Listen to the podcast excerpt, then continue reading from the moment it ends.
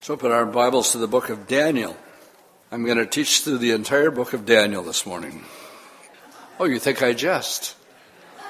I do not jest.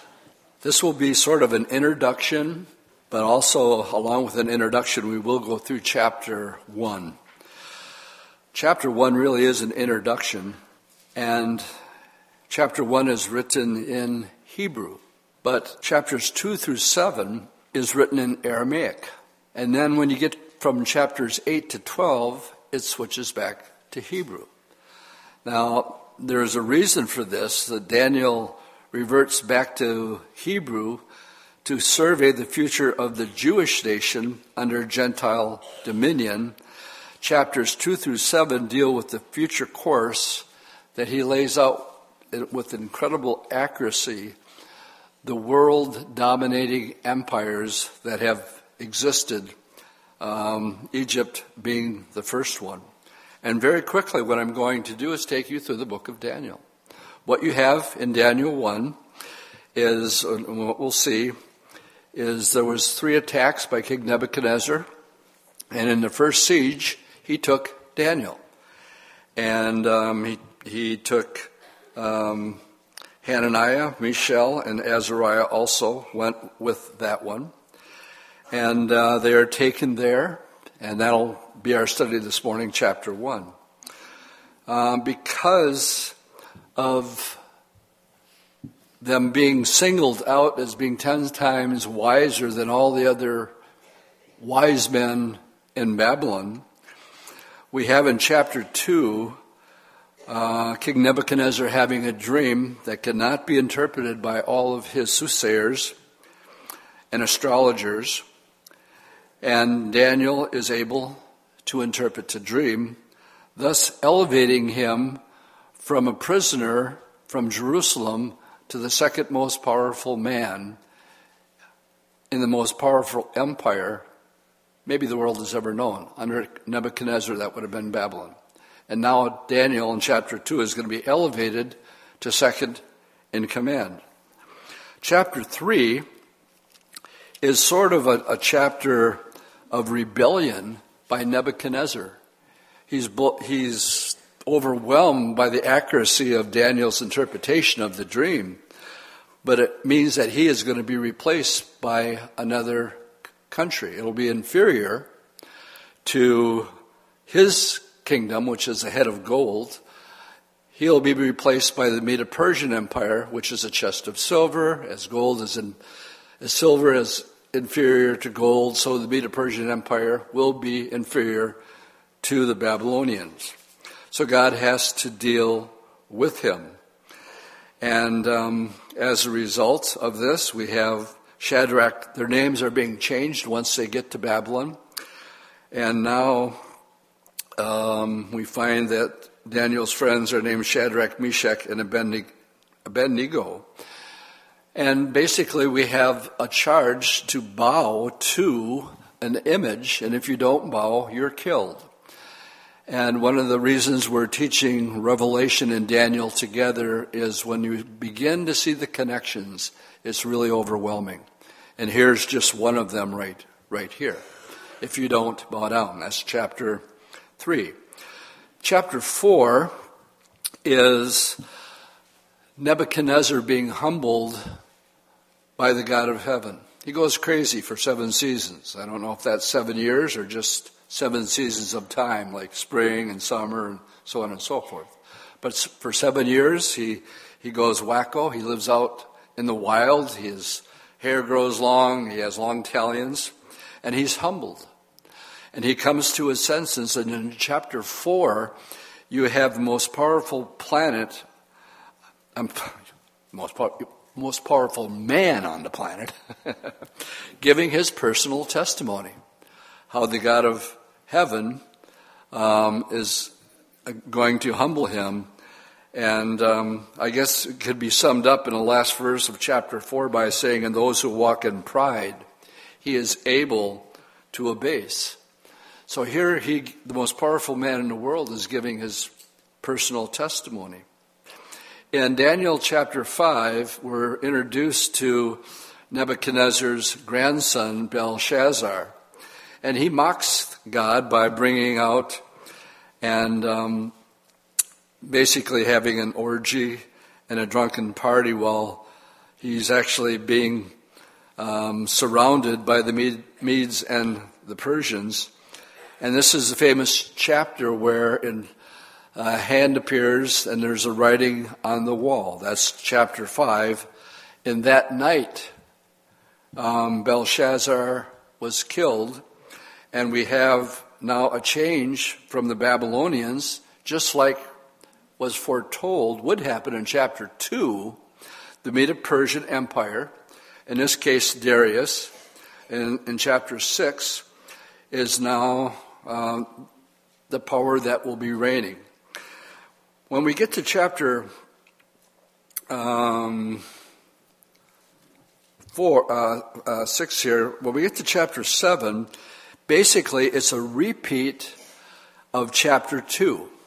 It tells the same story about the empires that are going to come, only gets more detailed, and it begins to tell us here about the Ancient of Days coming and him establishing his own kingdom.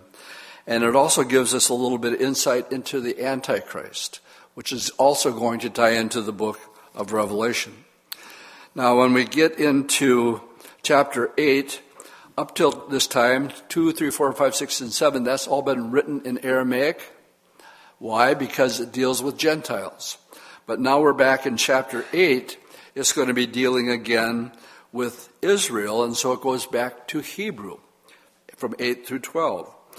And we, it talks about the, um, the male goat here and the little horn, and um, it is a prophecy concerning the next world reigning empire. Let me just go through them. You had Egypt being number one, the Assyrians number two, they fell in one night because remember, one angel took out 185,000 before they destroyed Jerusalem, which caused Babylon to rise into power. Babylon fell in one night when um, Belshazzar was killed by Darius. So now we have the next empire rising, and he's identified here as the male goat, and that is a reference to um, Alexander the Great and um, the replacement that takes place there is the rise of um, um, his four generals that are mentioned in um, Daniel chapter 8. Now, in Daniel chapter 9, to me, one of the most incredible um, prophecies in the Bible. It's been 70 years. Daniel was 17 when he went to Babylon. He has now been there for the full duration of 70, 70 years. And uh, the first 19 verses is nothing more than a prayer of sincere repentance because we deserved to be put into captivity. We deserved to be taken to the woodshed. Um, we did not listen to Jeremiah. We did not listen to Ezekiel. We listened to the false prophets. And Lord, we repent. And here we have the angel Gabriel appearing to Daniel and giving him uh, the outline of God working with the nation of Israel for the next 490 years. And when we get to these, we'll get into a lot of detail. But in here, we have given to us the very day, we just celebrated Palm Sunday a while back. Daniel chapter 9 gives us to the day, when combined with Nehemiah chapter 2, the very day that Jesus Christ would be worshiped on Palm Sunday. That takes us to chapter 10, and it begins with Cyrus. And um, uh, we have an insight into the spiritual realm, what takes place when we pray. That we have an uh, outline here of um, Daniel praying, but he uh, doesn't eat for three weeks because his prayers aren't answered. He can't hear the voice of the Lord. And that's just not Daniel. Daniel's always in tune. And all of a sudden he's praying and nothing's happening. So we get to look behind the scene in chapter 10 and find out that the uh, prince of Persia was withholding the messenger that was sent to Daniel. And we'll have a whole Bible study that uh, um, Americans are so unaware of the spiritual war that is going on for the souls of men. But in chapter 10, we actually are, we get a slice of, of this period of time and um, an explanation of why it took 21 days. And during that time, Daniel didn't eat. He fasted. Lord, why aren't you talking to me? Why? Because of spiritual warfare going on in heaven. That's chapter 10. Now, when we get to chapter 11, we go now um, and we start getting into prophecies that um, will bring us to um, the Antichrist, specifically beginning in chapter 36 we have sort of a double prophecy here one that's going to um, talk about the four generals of Alexander the Great. When he died, his dying words were at the age of 32 who gets the empire? Who rules the world? He said, Give it to the strong. Seleucus was one of the generals, and there's a reference in here to Antioch Epiphanes who goes into the temple and defiles it. And uh, we're going to have a picture here foretelling of a future king, beginning with verse 36, of the Antichrist. And here, another direct correlation between the book of Daniel and the book of Revelation, because that's exactly what happens in Revelation chapter 13. Chapter 12 is interesting to me, an interesting contrast because on Wednesday, when we had our introduction, introduction to the book, we said that it literally means to unveil. When you're unveiling something, something is being revealed that otherwise has been sealed. So, what we read in chapter 12, Daniel has received these visions and dreams with complete accuracy that uh, he wants to know more.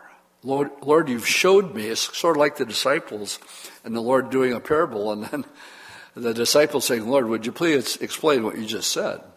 Well, now we are in the last chapter, chapter 12, and Daniel wants to know. And, uh, but the Lord tells him, He says, um, No, Daniel, um, you're not going to know. As a matter of fact, uh, verse 4 shut up the words of the book until the time of the end. In, in other words, seal them. So in Daniel, we have the sealing of these because they will not be understood until the end. And at the end, um, it tells us many will run to and fro, and knowledge shall increase. Well, people are running to and fro. We're going to have people coming from all over the country this Thursday, running to and fro. Most of us have smartphones or um, gadgets that that we wouldn't have dreamed of having before. So the book of Daniel is one that is um, it is the prophetic book in the Old Testament as Revelation is to the book in the New Testament. Let's go back to chapter one. I told you I'd teach through the whole book. I just did. And you doubted. Daniel is so accurate with the Bible prophecies that the critics challenge it because they would have to admit that God supernaturally reveals things to men before they happen. And sometimes it will take hundreds, if not thousands, of years for the, the prophecy to be fulfilled. And they simply can't handle that because they don't believe in miracles or that God would speak. So, as a result of that, the book of Daniel has been a battlefield between conservative and liberal scholars for years. Much of the controversy has to do with the dating and the writing of the book. There's a guy's name here I can't pronounce, Porphyria. He was a heretic in the third century AD. He declared the book of Daniel was a forgery written during the time of Antioch Epiphanes and the Maccabees, which would be right around 170 BC. And that's almost 400 years after Daniel. So this guy said Daniel only knew this stuff because he's writing history. However, the very interesting thing is in that the Septuagint, the Greek version of the Old Testament, was translated before the time of Antioch Epiphanes, and it contains the book of Daniel. The book of Daniel is the key to understand other scriptures. For example, the Lord quotes it on the Olivet Discourse, discourse quoted uh, only from, not only from the book of Daniel, he talks about it in Matthew 24. He says, When you see the abomination of desolation spoken of by Daniel the prophet, here's the Lord himself confirming um, the abomination of desolation, which would be taking place yet in the future. The Apostle Paul refers to Daniel, and with, without Paul's, um, uh, with his revelation of the man of sin, 2 Thessalonians 2 3, needs Daniel's account of amplification and clarification. What Paul tells us just a little bit, Daniel gets into a whole half chapters and sometimes a whole chapter given to what one verse in the New Testament. I like to say you will not understand the book of Revelation unless you understand the book of Daniel. And that is why we're putting them together. This morning is sort of an introduction of what brings us to this point. We've been studying the book of Ezekiel. We've been studying the book of Jeremiah. If we would sum it up, the children of Israel had committed more idolatry and sin than the people that were before them. The Lord raised up Jeremiah and Ezekiel with one message that you're going to be spending the next 70 years in captivity in Babylon. Now, this didn't happen just with one siege against the city. The first one happened during the the reign of a, a man named Jehoiakim, uh, which actually he can be called Eliakim too. The sad thing is he had a godly father named Josiah. It was during his reign that Nebuchadnezzar first came against Jerusalem. The year was about 606 BC, and he took the city in about 604 BC. The city was not destroyed, but the first group of captives were taken to Babylon, and among these were Daniel and his three friends, and literally thousands of others. So the first time he came, he sort of took the cream of the crop. And this is when Daniel, at the age of 17, would have taken. Now, Nebuchadnezzar again laid siege against Jerusalem, and once more Jerusalem was not destroyed, but the king and his mother and all of his vessels of the house of the Lord were taken away to Babylon, uh, along with an even larger group of captives. And evidently, among the latter group was Ezekiel. Now, Ezekiel was in Babylon ministering to the captives. Jeremiah was staying in Jerusalem, trying to fight off the false prophets. The false prophets were saying, everything's cool, don't worry about a thing. And um, Ezekiel and Daniel were saying exactly the opposite. That brings us to the third and final siege. And with this one, the king's name is Zedekiah. He was the uncle of uh, Jeconiah, was subsequently made king. He also rebelled against Nebuchadnezzar, but this time Nebuchadnezzar came against the city.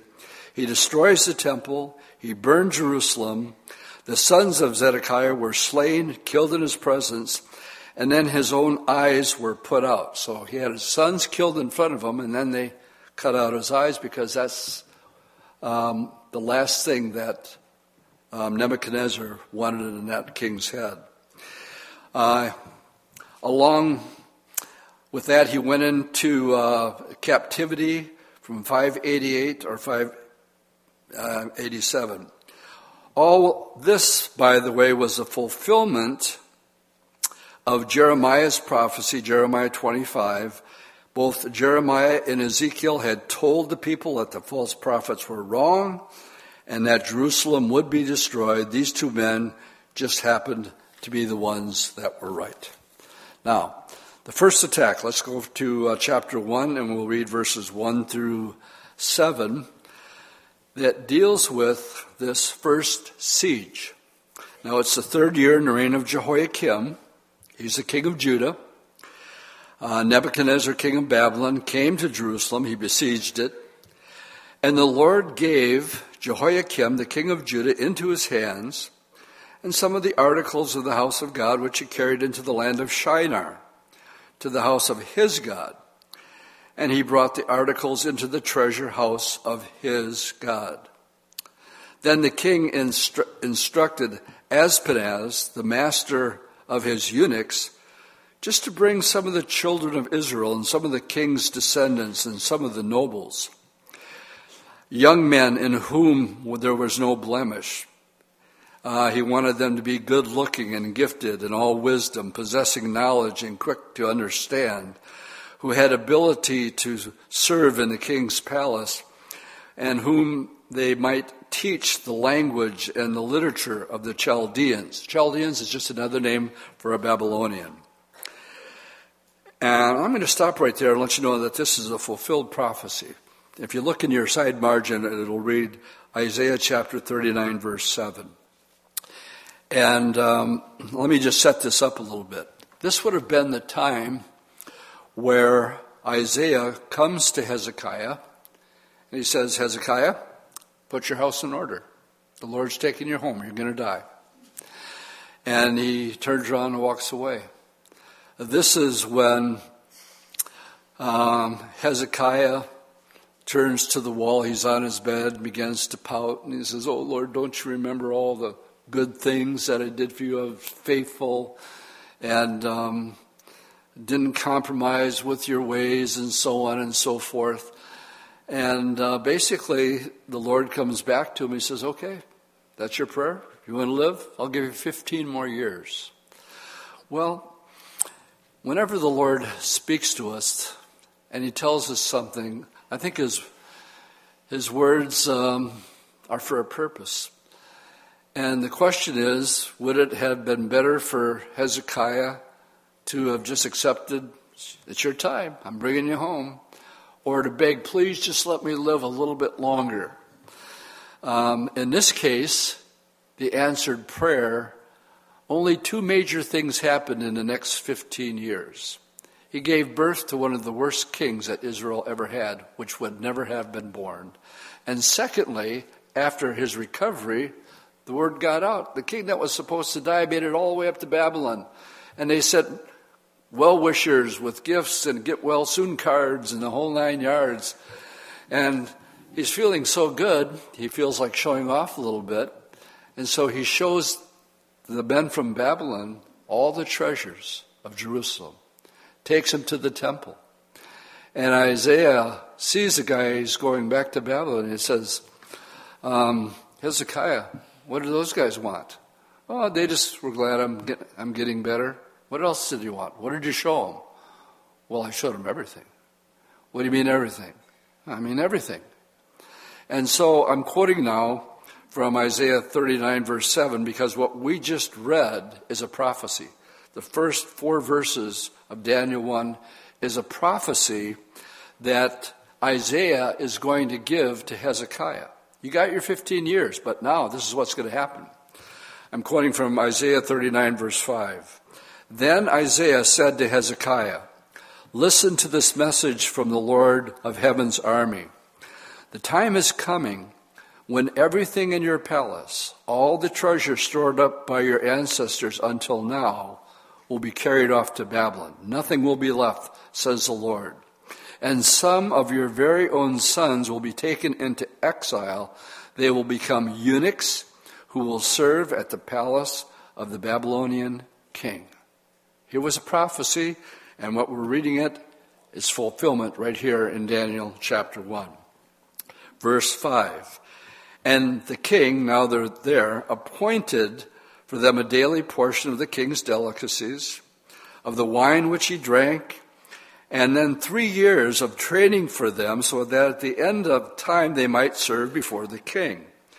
Now, from among these were those of the sons of Judah uh, Daniel, Hananiah, Mishael, and Azariah.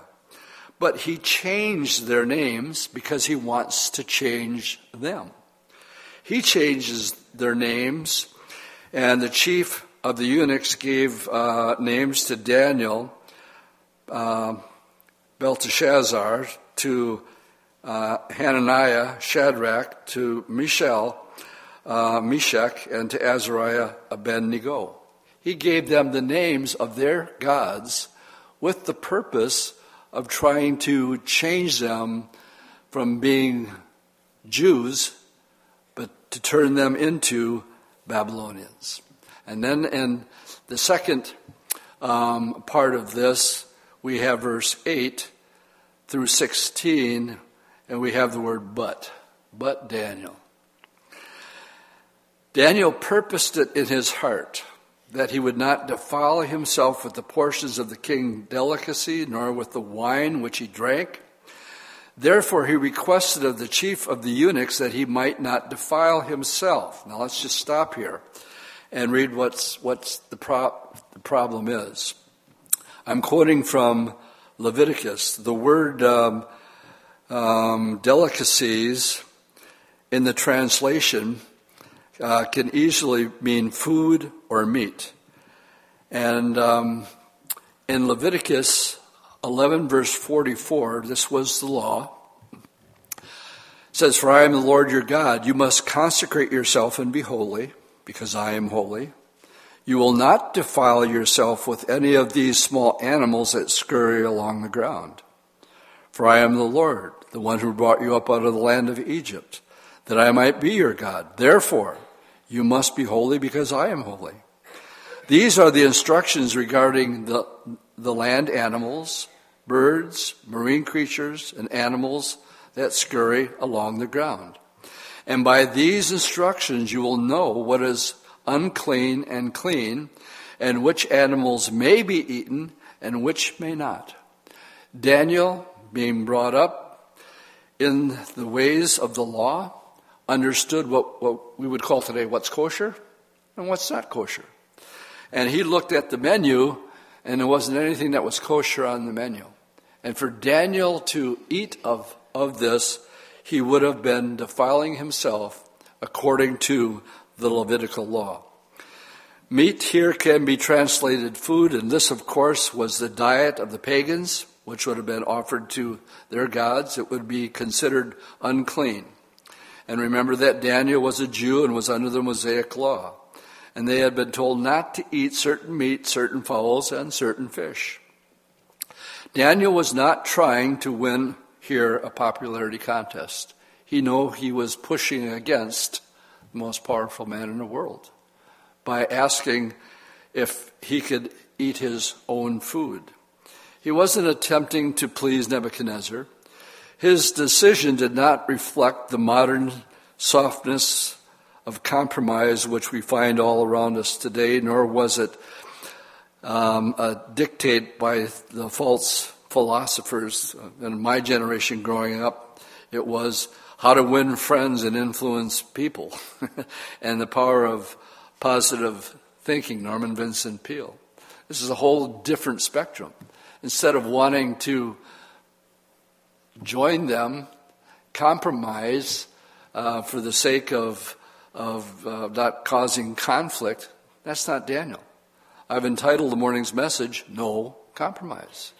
So when we get to this portion here, Daniel considers this, this is something I simply can't do. And verse 9 says, Now God had brought Daniel into the favor and goodwill of the chief eunuch. Looking forward to meet, meeting Daniel. And um, I'll just go on from there. And the chief of the eunuchs said to Daniel, Look, I fear my lord the king, who has appointed your food and drink, for why should we see your face looking worse than the young men who are your age? You would put my head in danger. I'd be in trouble. If you don't eat well, you're not going to look well, and it's my neck that's on the line here. And so uh, Daniel challenges him in verse 11 and said to the stewards whom the chief of the eunuch had set over Daniel, Hananel, Mishael, and Azariah, he says, Okay, please test your servants for 10 days. Let's put it to the test. And give us vegetables to eat and water to drink. And then let our countenance be examined before you, and the countenance of the young men who ate the portions of the king's delicacy, and do as you see fit. So deal with your servants. And so he said, hmm, Sounds fair enough. So he consented with them in this matter and he tested them for 10 days. So Daniel and his three buddies ate vegetables and drank water. And the other guys, they ate of the king's delicacies. At the end of the 10 days, their countenance appeared better and fatter in flesh than all the young men who ate the portions of the king's delicacies.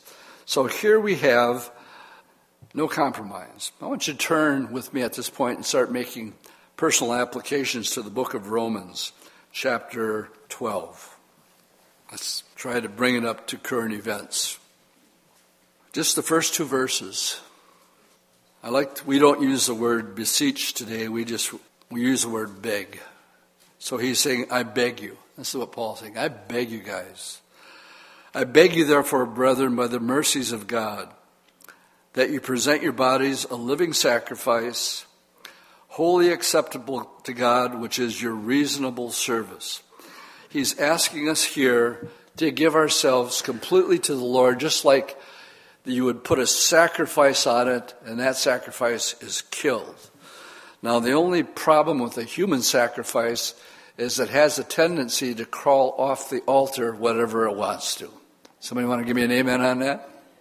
Here we are, Lord. I give myself freely. I die today until I get off the altar.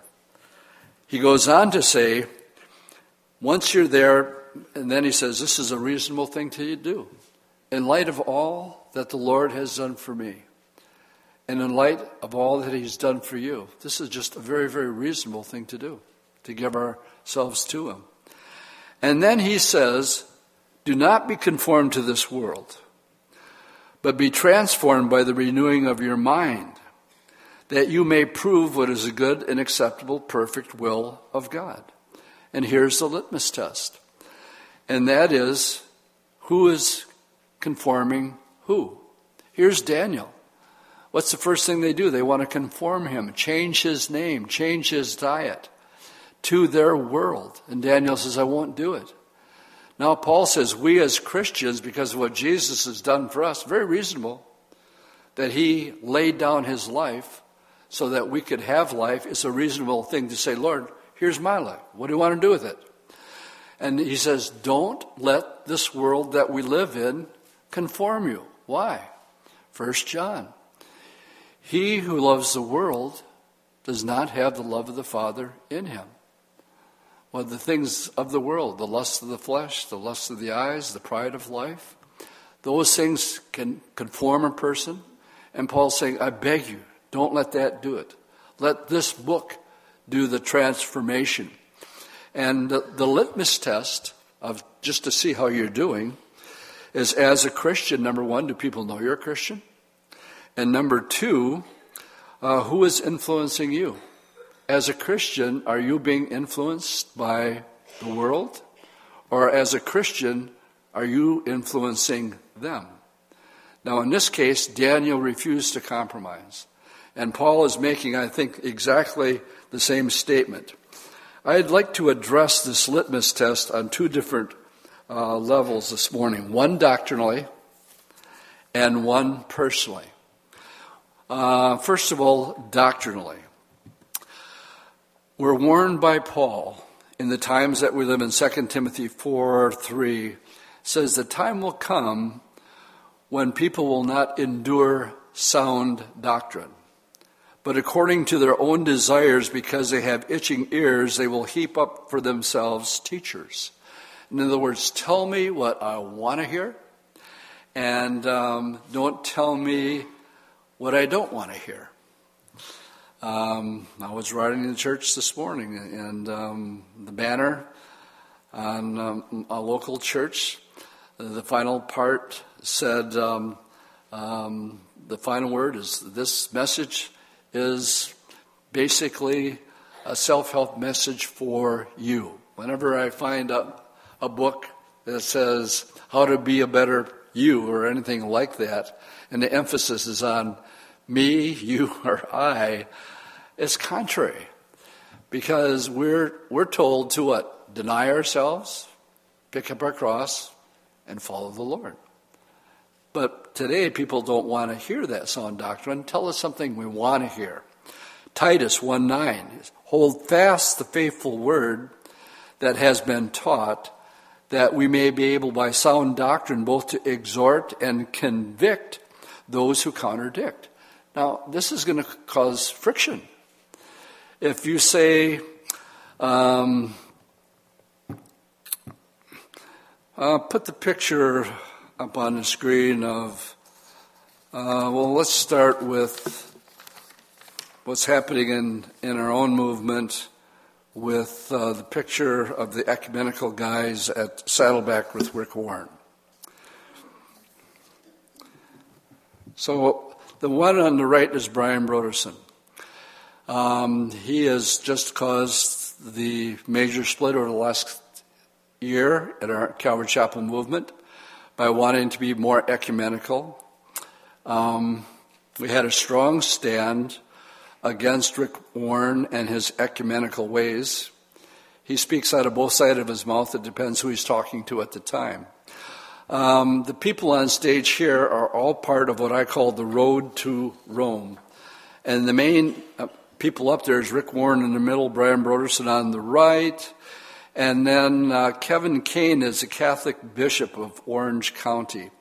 And the rest of them is a hodgepodge of different ecumenical churches all wanting to get together for the sake of love and unity. Well, Dwight, isn't that what being a Christian is all about? Isn't, aren't we supposed to love one another as Christians? Yeah, we are. But not when it gets to the point of doctrine. If that, there's a doctrine that says there's many roads to Christ, or that I want to join with people that completely have another gospel and Roman Catholicism, and um, um, the other ones that are represented here are on their way to Rome. Here's a picture of Rick Warren uh, shaking hands with the Pope. And just so um, I think pastors from the pulpit today are afraid to do this because they're, they're afraid to lose tithe money or people or whatever. But they're afraid to let you know, they'll say, well, Rick Warren is a Christian and he believes the gospel. And you know what? That's true. But that's only telling you part of the story. Rick Warren is a strong advocate of contemplative prayer and encourages pastors to use centering and breathing prayers. Uh, he's signed on to a common word between us that seeks common ground between Muslims and Christians. He gave the invocation at the presidential inauguration in 2009, praying to Isa, not the Jesus of the Quran. Now, the Jesus of the Quran is not the Jesus of the Bible.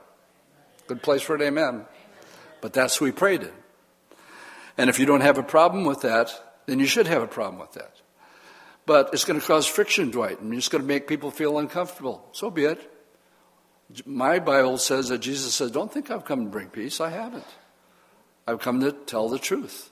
I'm the way, the truth, and the life. I'm the only way you get to heaven. Period. And when you do that, it brings a sword and it causes division, even in your own household. There'll be mothers against their daughters, there'll be sons against their dads. And um, we say, well, that's not a very loving thing to say from the pulpit. No, but it's true. And it's from the Word of God. And we dare not compromise in the same way that Daniel dare not compromise with what the Word clearly said about um, the Le- Levitical teaching. He promotes, um, Rick Warren promotes on the speaker's corner the Islamic Society of North America, an arm of the Muslim Brotherhood, and a financier of the Hamas terrorist organization. I hope you got that one. He supports the work of Tony Blair, uh, ex prime minister, in his global spiritualization movement. He supports Catholics Come Home campaign. Now, Tony Blair is a big player on the world scene right now.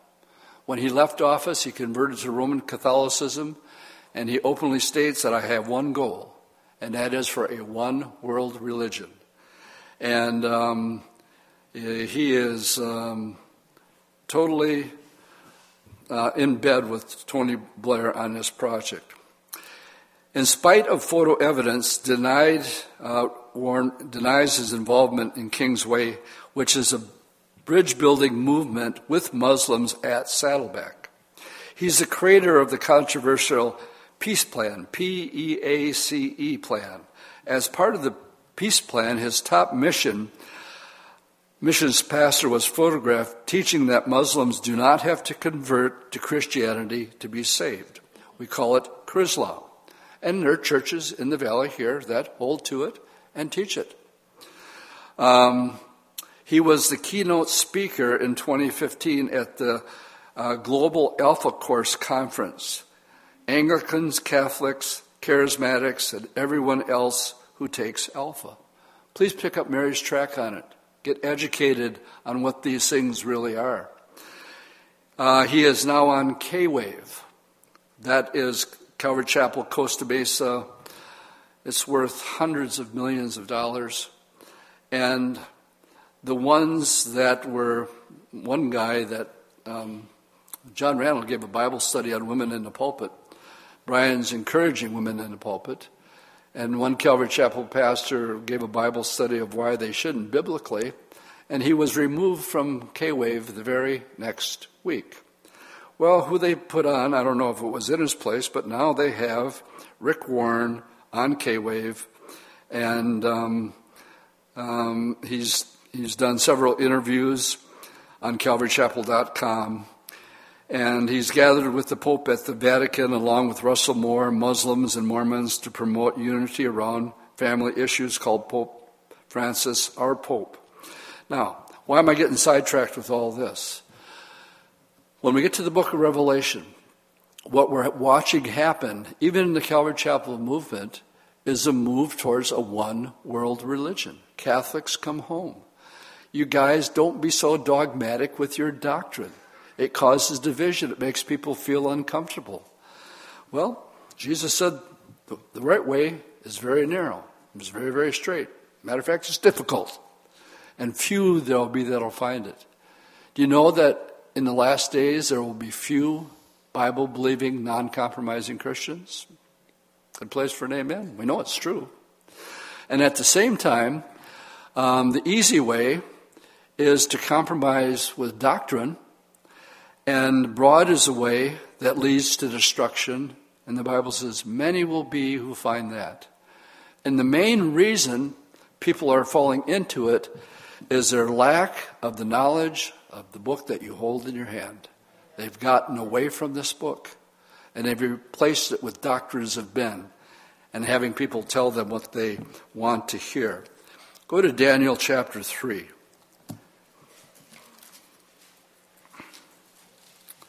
Daniel 3, verses 8 through 12, Daniel is not, and his friends, Daniel's not in Daniel chapter 3, and I can't wait to get there because I believe there's a reason he's not mentioned, just his buddies.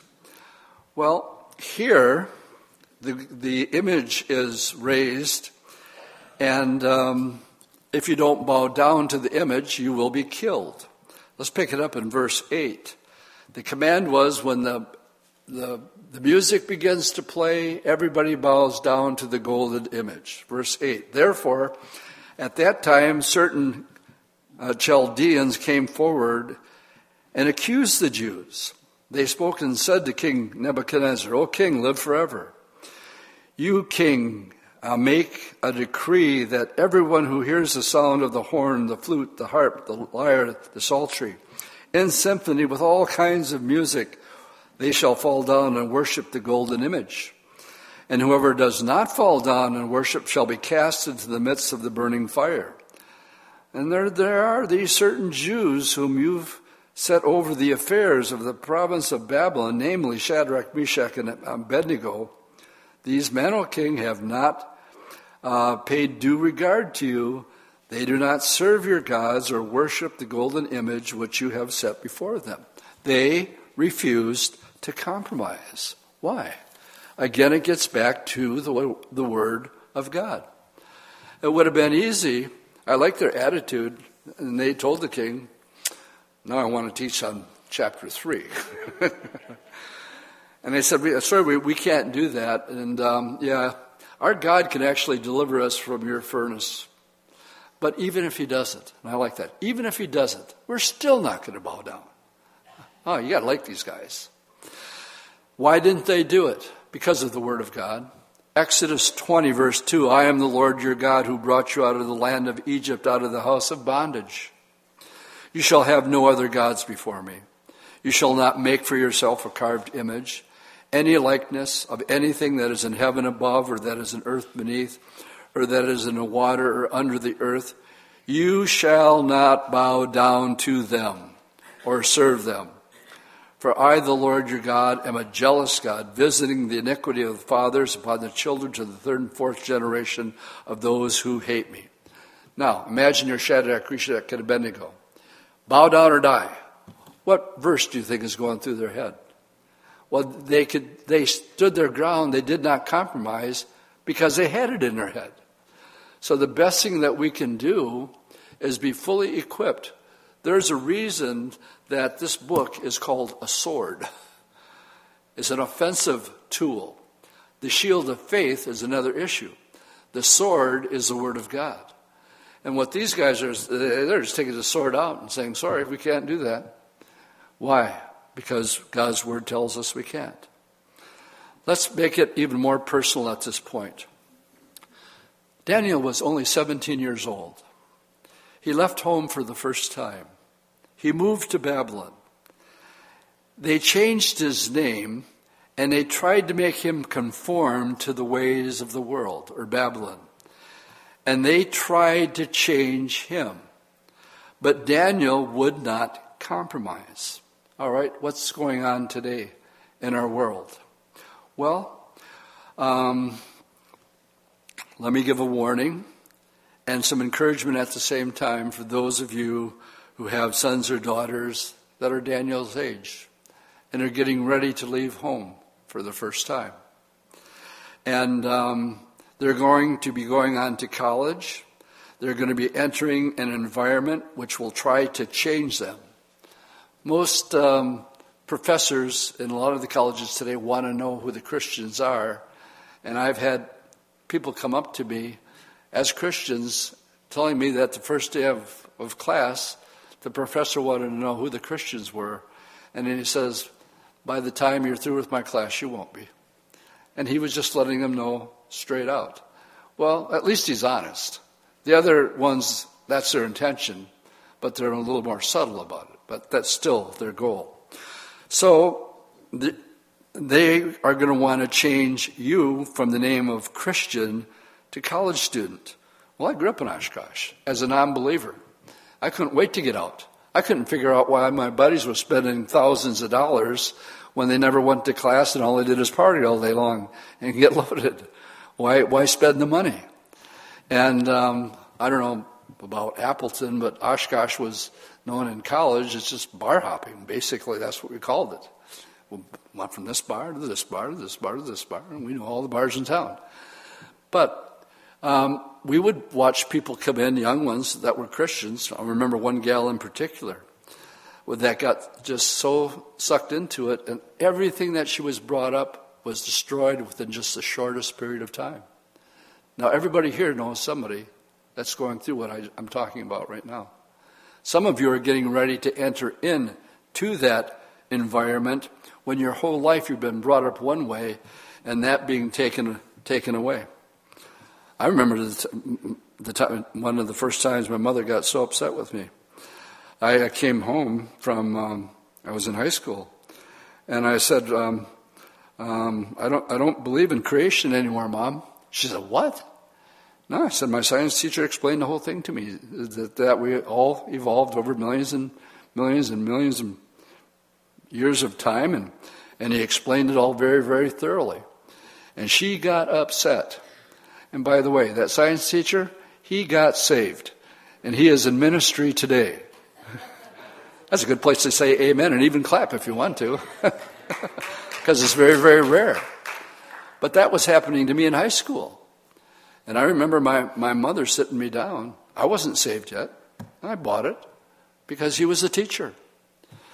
And so, um, if you're at that crossroads and you're leaving home, young people, please listen up because you're going to be targeted. And the enemy's going to want to undo what your mother and father have been raising you all their life. Uh, you know, they've been asking for help in the Sunday school.